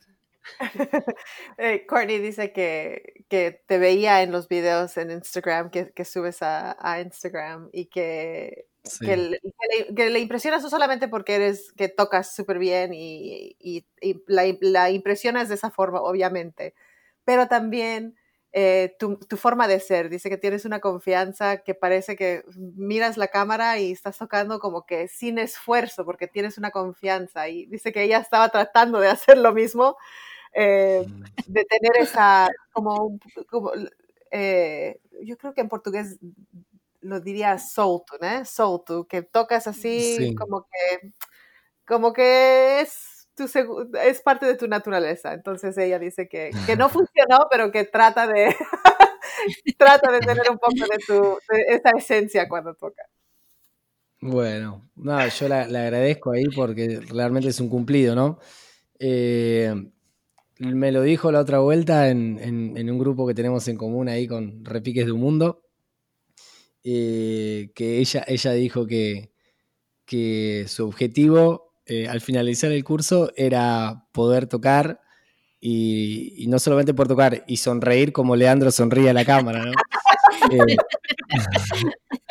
bueno, me sentí, me sentí nada, muy feliz porque viniendo de Curne, que realmente toca muy bien, eh, nada, me sentí muy halagado y obviamente que uno lo hace capaz uno no lo piensa, ¿no? Le, le sale y, y ya. Eh, pero bueno, se ve que es algo que, que, que llega, llega y eso es, es lindo también. so he says thank you and that he said that you mentioned it too in a group in a, I guess in a group chat that you have that like not only because he's also impressed by your playing but the fact that you said that you know, you not only did you want to play it well, but you wanted to be able to play it while smiling into the camera the way that Leandro does it. um, he said that that it was it's very uh you know he obviously like it makes him feel good that you know people like the way he plays and all of that, but it's also nice that like you reach you touch people and reach people with other things like smiling too. yeah, totally. That's cute. nice.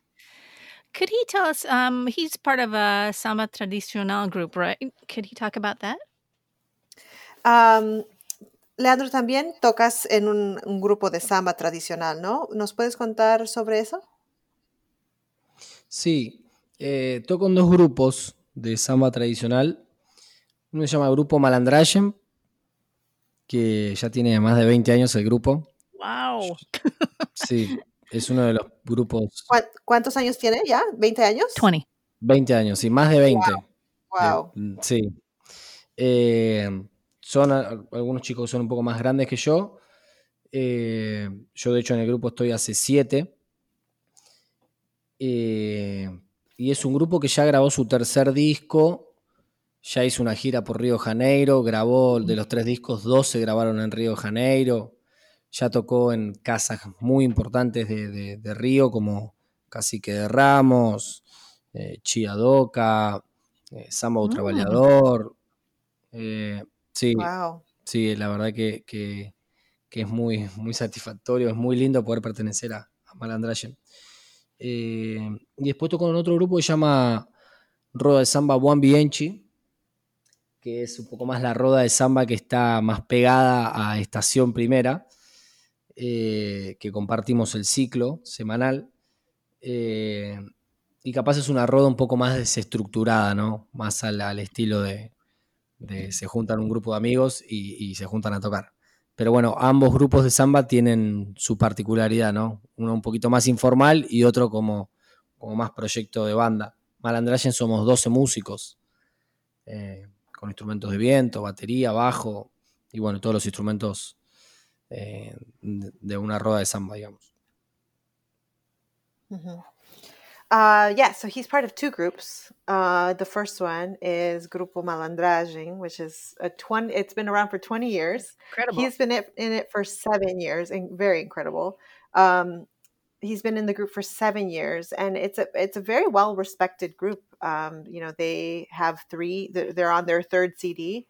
Um, and then they've also done tours in in Brazil. They've played at some of the most, you know, the renowned samba um, places in Rio, like uh, Cacique de Ramos, Tia Doca, Samba do Trabalhador, and um, and that's sort of a that's 12 musicians. That's sort of a, a, very independent group. So they were around before leandro was part of it but now he's part of it.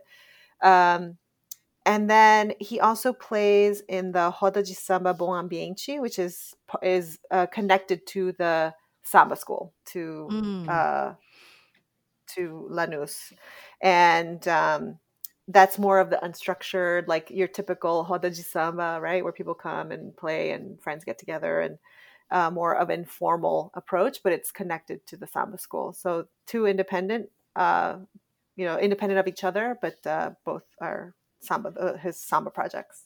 Is it a popular scene in Buenos Aires? In Buenos um, hablaste del grupo del mal, grupo Malandragem que ya han tocado en Río de Janeiro, pero en Buenos Aires tocan mucho, hay una hay, hay oportunidades de tocar mucho ahí, va mucha gente, ¿cómo, cómo, cómo es en, en Buenos Aires? Sí, Grupo Malandrayen también tiene su roda semanal, que es todos los domingos. Y se mantiene esa roda hace 20 años, todos los domingos. Eh, yo, de hecho, conocí a Grupo Malandrayen desde afuera. Era, era chico cuando los conocí. Y, por mucho tiempo los admiré, los sigo admirando, pero bueno, ahora desde adentro, ¿no?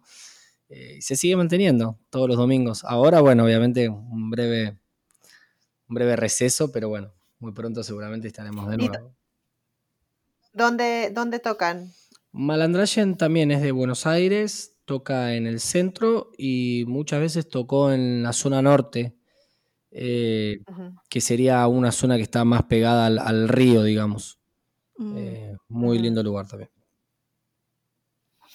Um, so yeah, um, there is a scene. They, you know, obviously pandemic times has changed a lot, but uh, they've played every Sunday. They have a Roda de Samba every Sunday for 20 years. And he has, um, you know, he actually and you know knew them as a kid, right? Like he got to know them and admired them from afar, from the outside, um, and now he admires them from from the inside as part of the group. So um, he still admires them, but now he's part of it. Um, and he says that you know Buenos Aires, like we mentioned, every week uh, for 20 years they played uh, they play in Centro or in the north, the zona norte, zona norte of, uh, of Buenos Aires. How has the pandemic affected Argentina and your group? We hear a lot about, I mean, in the United States, we're kind of obsessed with ourselves, but um, we hear a lot about Brazil um, and their mismanagement of the of the virus, just like us. I'm curious how Argentina's handled it and how has that affected um, his groups and his his music. Um, hablando de la, de la pandemia que, que, ha tenido obviamente un efecto muy grande en la música eh, ya, o sea, la, la, movida de la música, que uh -huh. muchos músicos están parados, no pueden trabajar. ¿Cómo, y en, aquí en Estados Unidos se ha hablado mucho sobre la pandemia en Brasil y, y, y cómo se ha manejado malmente, mal, sí, igual sí. que aquí, ¿no? En Estados Unidos manejado mal. ¿Cómo ha afectado la pandemia en Argentina, no solamente musicalmente, pero también en general? ¿Cómo se está viviendo allá en Argentina?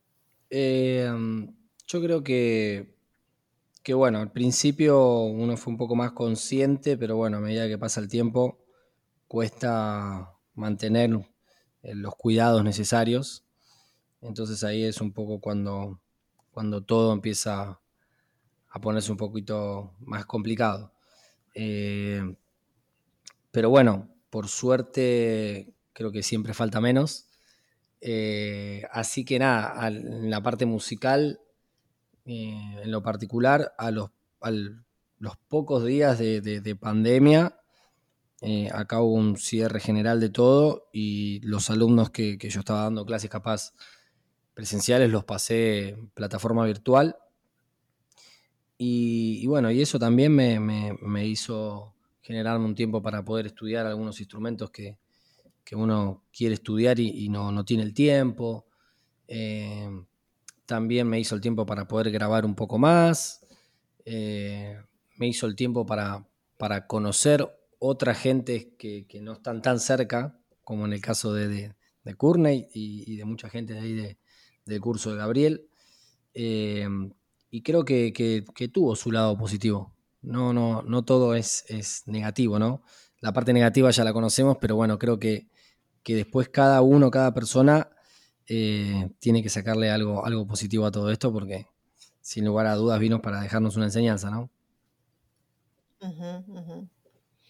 Um, so he says that you know Argentina has fared uh, uh, well, probably in comparison to Brazil and um, and the U.S.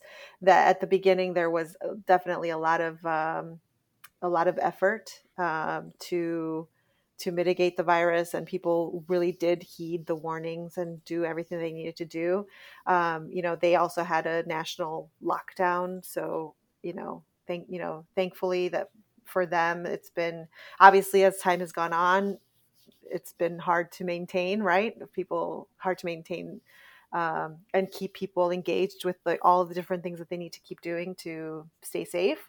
Um, but that you know, thankfully, um, so far they've been relatively okay. Um, but he says that um, you know the uh, the other thing that you know he was thankful for is that uh, you know for like a lot of musicians that we've talked to about the pandemic, they've he had to innovate, and so you know classes have gone online. Um, you know the he's taken time to sort of explore the that part of teaching, right, the online part.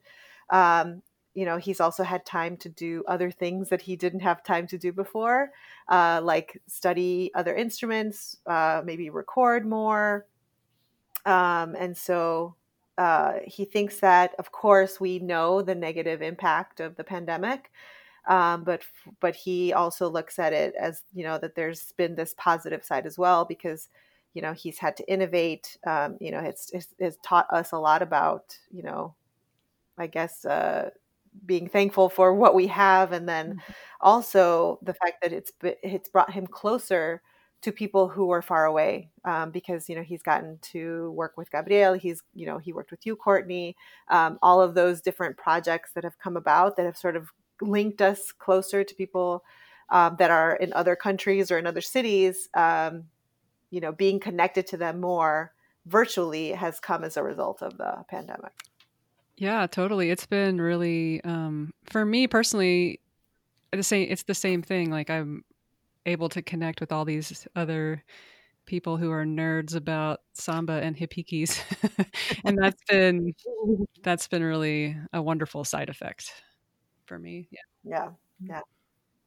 Courtney dice que también para ella ha sido, ese ha sido por lo menos un aspecto positivo de, sí. de, la pandemia, es que le ha dado la oportunidad de conectarse con personas que los profesores que antes solamente enseñaban en Río de Janeiro, pues innovaron y ahora están enseñando que puedes estudiar con ellos a través de, de cursos en línea, ¿no? Claro, sí, sí. Las redes.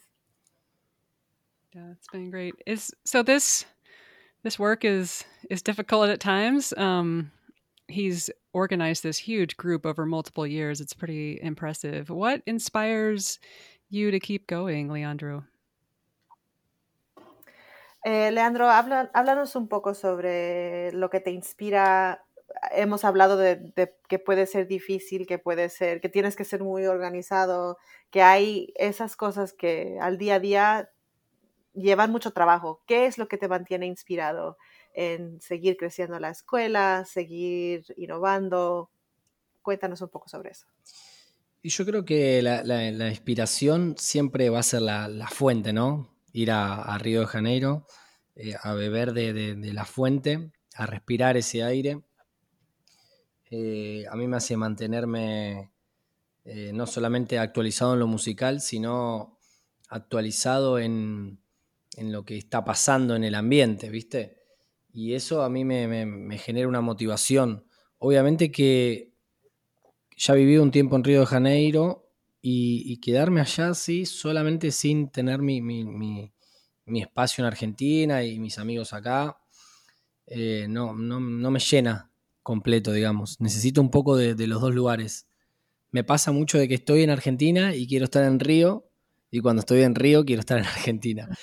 Eh, pero bueno, esa es sin duda mi, mayor inspiración. Eh, y obviamente después amigos tan cercanos así como, como Gabriel, Policarpo, eh, bueno, y un montón de otros amigos y, que comparto en las escuelas de samba de allá y también en las escuelas de samba de acá, porque pasa mucho de que con, toda la gente que, que, hay acá también en Buenos Aires dando vuelta y en Argentina, uno, uno va creciendo en, conjunto, ¿no? No es que solamente crece una escuela de samba o un grupo, sino que varios grupos van creciendo también y eso hace de que, de que sea una motivación para, para uno también, ¿no? De que crezca eh, la cultura en sí, ¿no? No que solamente uno diga, bueno, crece mi proyecto y nada más. No, la realidad es que está bueno que, que sea en conjunto, que sea algo global. Um, so he he mentions that um, his main inspiration is going to Rio. Um, he says that going to Rio is something that really fills him up. He he talks about it in terms of drinking from the fountain, mm. uh, because he gets to see it motivates him. He gets to see what's new, what's you know, see what's in what the innovation is there. He really sort of, you know, gets his mindset into um, learning and, and absorbing what's there. And, you know, he says that, you know, even he's lived in Brazil, like he mentioned, he lived in Rio, and that he feels like um, he has like a double, like he, he loves both places equally, where when he's in, in Buenos Aires or when he's in Argentina, he wants to be in Rio. And when he's in Rio, he wants to be in Argentina. So he's kind of like a, you know, has that sort of, uh, that, um, that pull to both places. Um, and then he also says that he's inspired by the friends that he's made, not only in Rio, like Gabriel and people, you know, all the friends that he's mentioned, but um, also the people and friends that he's made in his own samba school. Because the, you know, it's not just about you know when he thinks about the the how his project has grown. He doesn't think about it just like his project has grown. He thinks about how they've all grown, right? Like he's personally grown and his his group, uh, you know, they also grow and evolve. So um, so those are really the things that that keep him motivated and inspired to keep working. Awesome. Yeah, awesome. So we've asked him a lot of questions today. Um, is there anything that we haven't asked him that he'd like to add, or anything he'd like to promote, or shout outs, anything like that? Eh, Leandro, te hemos preguntado muchas cosas, pero ¿hay alguna cosa que no te, no te hemos preguntado que quieras compartir? ¿Algún proyecto, algún, algún sitio, eh, un enlace, algo así que quieras compartir con, eh, este, con los que escuchan? Eh, no, la verdad es que creo que hablamos de todo. Nada, me gustaría también contar un poco mi experiencia en, Río de Janeiro. Creo que eso es, algo que, a mí también me, motiva mucho, ¿no? Al, seguir día a día esto de que veníamos hablando. yo arranqué a viajar en el, en el, año 2005 y, digamos, hasta el día de hoy no, no paré y, pasé por muchas escuelas de samba, siempre no solamente con el afán de tocar y divertirme, sino como me atrapaba algo más, me atrapaba eso, eso que, hay que, tanto se cuida, ¿no? Que es como eh, lo que tiene adentro cada escuela de samba, ¿no? Su estructura, su, identidad, eh, eso que tanto se cuida que parece que está en una cajita de cristal y no se puede romper. Eh, como uno va a la batería de, Mangueira y, no hay un zurdo de segunda, ¿no? Y nunca va a haber un zurdo de segunda. Esas cosas a mí eran las que, las que me atrapaban mucho y me siguen atrapando. Cada vez que voy a una escuela de samba y entro a una escuela de samba, sigo sintiendo un poco lo, mismo que sentía aquella primera vez. Y mm. eso creo que también es algo muy fuerte en, la parte de la motivación para poder seguir en el día a día, ¿no? de que creo que hasta el último día que me pase eso, eh, creo que lo voy a seguir sintiendo como si fuese el primero. Um, he he also wants wanted to share a little bit about um, you know the fact that he talked about Rio as a motivation, but also sort of the why it's a motivation. And he talks about the fact that um, you know he's been traveling to Rio since he was since uh, 2005. That was the first time he went, and he's been there many, many times.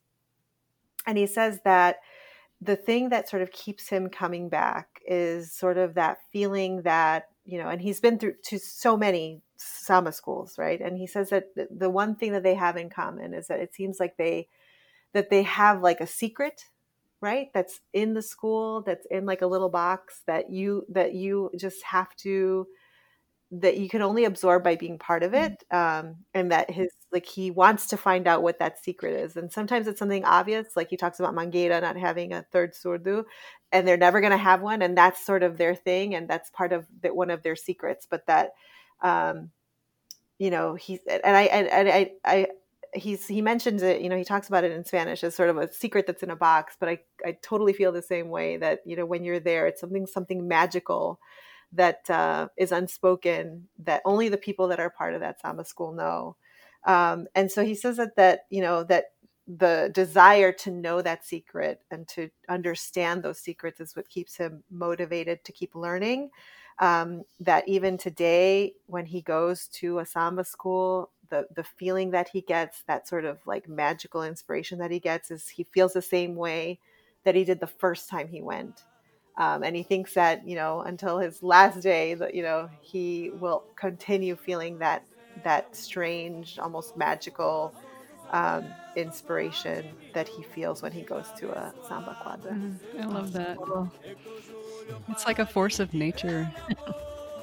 Totally totally. Well thank you so much leandro No, de nada, gracias a ustedes. La verdad que Retratou sua paixão. Capoeira com jogo me seduz. Sou um macrista baiano, nascido em Lanús. Ele If you would like to learn more about Leandro and the and the stuff he's doing and see these great videos that they've put together, these of his group. These professional videos with um, professional lighting, sound, everything. They're really cool. Um, check them out. Go to thebrazilianbeat.com. I almost said gosamba.net. Yeah, it's really impressive, like what they've got going there. I mean, they've been doing it for so long. Um, he's been doing it, what, for 15, 20 years? Just, it's really impressive, and they've just really uh, committed to it. They have a Velha Guarda. Yeah, they do. I mean, who has that? yeah, and Who, who has that? yeah, and even their, you know, their uh, Roda de is has been around forever, and it's just really impressive. So. I'm really happy that we were able to talk uh, with Leandro and and check out the scene in Buenos Aires. Very cool. Yeah, they have costume makers. it's just crazy. and their own drum companies that yeah. Yeah. right. yeah. Yeah. I mean, of course they are like right next door to Brazil, True. but still. true, but still, yeah. And we want to um, follow up once again um, and talk a little bit about Hitimo Solidario. Uh, thanking everybody that participated in the big push in December. But, you know, things are still bad. And, um, you know, we've heard from China this week. There's a lot of stuff going down, down in Brazil. And uh, people are losing their jobs. And just, it's not a good situation. So if you can still contribute, that would be wonderful. Um, they're still putting together their packages and distributing as much as they can. So, They did a lot of good, yeah, with the the, the money that, that everybody donated. Thank you so much for sharing with your communities and and a lot of people donated, so that was really awesome. and they are really appreciative. Um, so. Episode 82, and all the information is there on our website, and also we posted on Facebook. But we'll we will put a link in the show notes for this episode as well. Yeah, we uh, will make it easy for you and give you the uh, PayPal address, and you can just donate there. And a lot of people have asked, like, because the PayPal looks like it has, a t- or the PayPal email address looks like it has a typo in it. It does not. There's two eyes. It's, Sheena is just making this up as he goes. He's he's he has not had a lot of experience on social media and with all these things. Um, you know, a lot of people would have named it Hichimo Solidar- Solidario at at gmail.com Gmail. or something. But he, you know, he just he's he's doing it as he can. He's working with the best tools he's got. It, that's one thing I love about this guy is that he's doing what he knows how to do. So yeah. Anyway, it's not a Yeah. typo. Point being, Yeah. it's not a typo. Total grassroots. He's doing it, Yeah. you know, as it comes, and he's doing a great job. And shout out to to Sheena. yeah, definitely. So announcements that we have: um, our friends, episode thirty-one with uh, Lauren and Mason. Their group, Samba Fogo, has just released a CD. The name is Ufogo Fogo Brilha. And you can, it's their first professionally recorded CD, and you can check that out at sambafogo.com. So go go check it out and support them. We also have some recommendations. Um, I don't think I've recommended this, but I've been listening to this for a while. Samba Leal. It's a podcast. You can find it on all your podcast players. It is all in Portuguese, but the but they dive. Um, they take a deep dive into history of samba, different songs, different schools uh, in Rio. It's it's pretty interesting. I have been using it to study Portuguese, and I, I slow it down to 0.8 speed and listen, and I end up understanding quite a bit. So um, yeah, I'm learning a lot about about different influential people in samba schools and and history of, of what's been happening. So I've been finding it really fascinating. So check it out, Samba Leal. That's S A M B A L E A L. And there's another new podcast that I uh, just saw and listened to a couple episodes. Um, it's from the Carnavalesco site um, that some of you might be familiar with. And they're doing a podcast about samba. Uh, and it just uh, premiered, I think, this this year. Have you listened to any of them? Yeah, I have, and I actually understood. it was Nice. really clear. There was one cool. there was one that I was like, wow, his accent's really tough to understand. but uh, yeah, so it's uh, just the Carnavalesco uh, podcast, um, and it, they've only got you know a handful of episodes, like six to eight. But like they did a small interview with Mestre Casagrande, and Cool. it was very easy to understand, which I was surprised about. Oh, nice. Yeah, um, so check it out. Some of them are long, some of them are short. Um, so yeah, another podcast. It's uh, like Courtney said, it's in Portuguese, so you have to understand um, language of it. But uh, yeah, check it out. No time like now to learn. That was my next recommendation. Is that Courtney and I have been doing um, online Portuguese class through Portland Community College here in Portland. Uh, but we have students from different places, and it's been really fun. That's true. Uh, there are a couple of folks we know from California Brazil Camp. One's from Olympia, Washington, and one's from down uh, in California. But it's online, so anybody can join up. There's a lot of different levels within the class, but it's kind of nice to have just like this outlet, um, a little bit of a challenge uh, in your head. Yeah, I mean the teacher Luciana, she does a great job of of having different tips, and it's always been something, almost always been something I've struggled with and been like, what? Why is that like that? I don't understand. And then she brings it up as a tip. I'm like, oh, that's got a little rule about it. Like, oh, okay, Yeah. cool. Like it's been very, very helpful. Yeah, she makes me. it really fun, and she's a music lover. Um, Oh, that's right. so She'll pull music into the lessons as well, so that's kind of fun. So you know, there's all kinds of people teaching right now online Portuguese. Um, you know, colleges. Um, so if you're into this genre of music and you aren't familiar with the language, this is a great time to start learning it. It really makes your experience of it much richer. I think. yeah like so, some of these um, interviews that we've done i feel like yeah it's just been really helpful to to have been studying here for a while And just to understand the words of, of the songs and and things. Yeah. yes definitely so that's my that's my recommendation Yeah, nice. All right, everybody. You can find us on social media and you can find Diana on TikTok. you won't find courtney because she's too busy watching tiktok getting sucked in It's true. Uh, okay. Maybe we'll have to post our favorite TikTok videos on. Oh yeah, maybe we should. yeah. I'm too embarrassed to post my favorite TikTok video.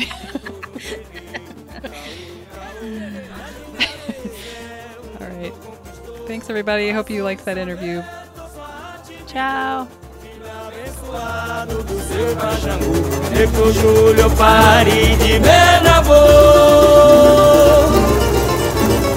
É isso aí, meu